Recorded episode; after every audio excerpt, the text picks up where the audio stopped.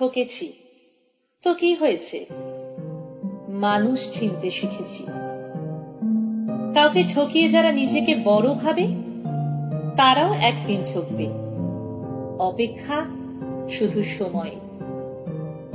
যে ধোকা দেয়, সে চালাক হতে পারে।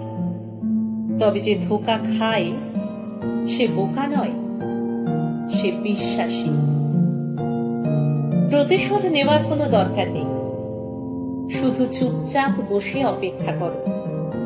যারা তোমাকে আঘাত করেছে, তারা নিজেরাই শাস্তি পাবে। আর তুমি যদি ভাগ্যবান হও, তাহলে তুমি তা নিজে চোখে দেখতে পাবে। প্রিয়জন চিনতে চান? তাহলে একবার বিপদে পড়ে দেখুন। যাকে পাশে পাবেন, সেই প্রিয়জন। শিক্ষা শুধু বই থেকে নয়, কাছের মানুষের থেকেও পাওয়া যায়। নিজেকে ভালো রাখার দায়িত্ব সব সময় নিজে নিতে শিখুন, কারণ খারাপ থাকলে কেউ আপনাকে ভালো রাখতে আসবে না।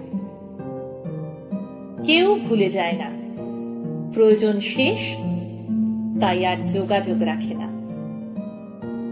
কষ্ট কখনো কমে না। শুধু সহ্য করার ক্ষমতা বেড়ে যায়। খুব আপনজনের কাছেও নিজের দুর্বলতা প্রকাশ করা উচিত নয়।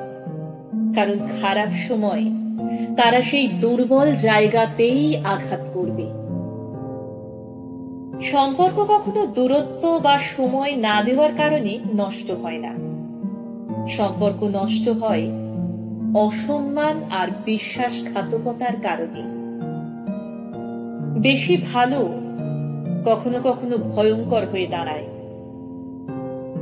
দুঃখে কারও নজর লাগে না, কিন্তু সুখে লেগে যায়। আমাদের সবচেয়ে বড় রোগ হলো লোকে কি ভাববে? শিখতে হয় মাথা নিচু করে, আর বাঁচতে হয় মাথা উঁচু করে।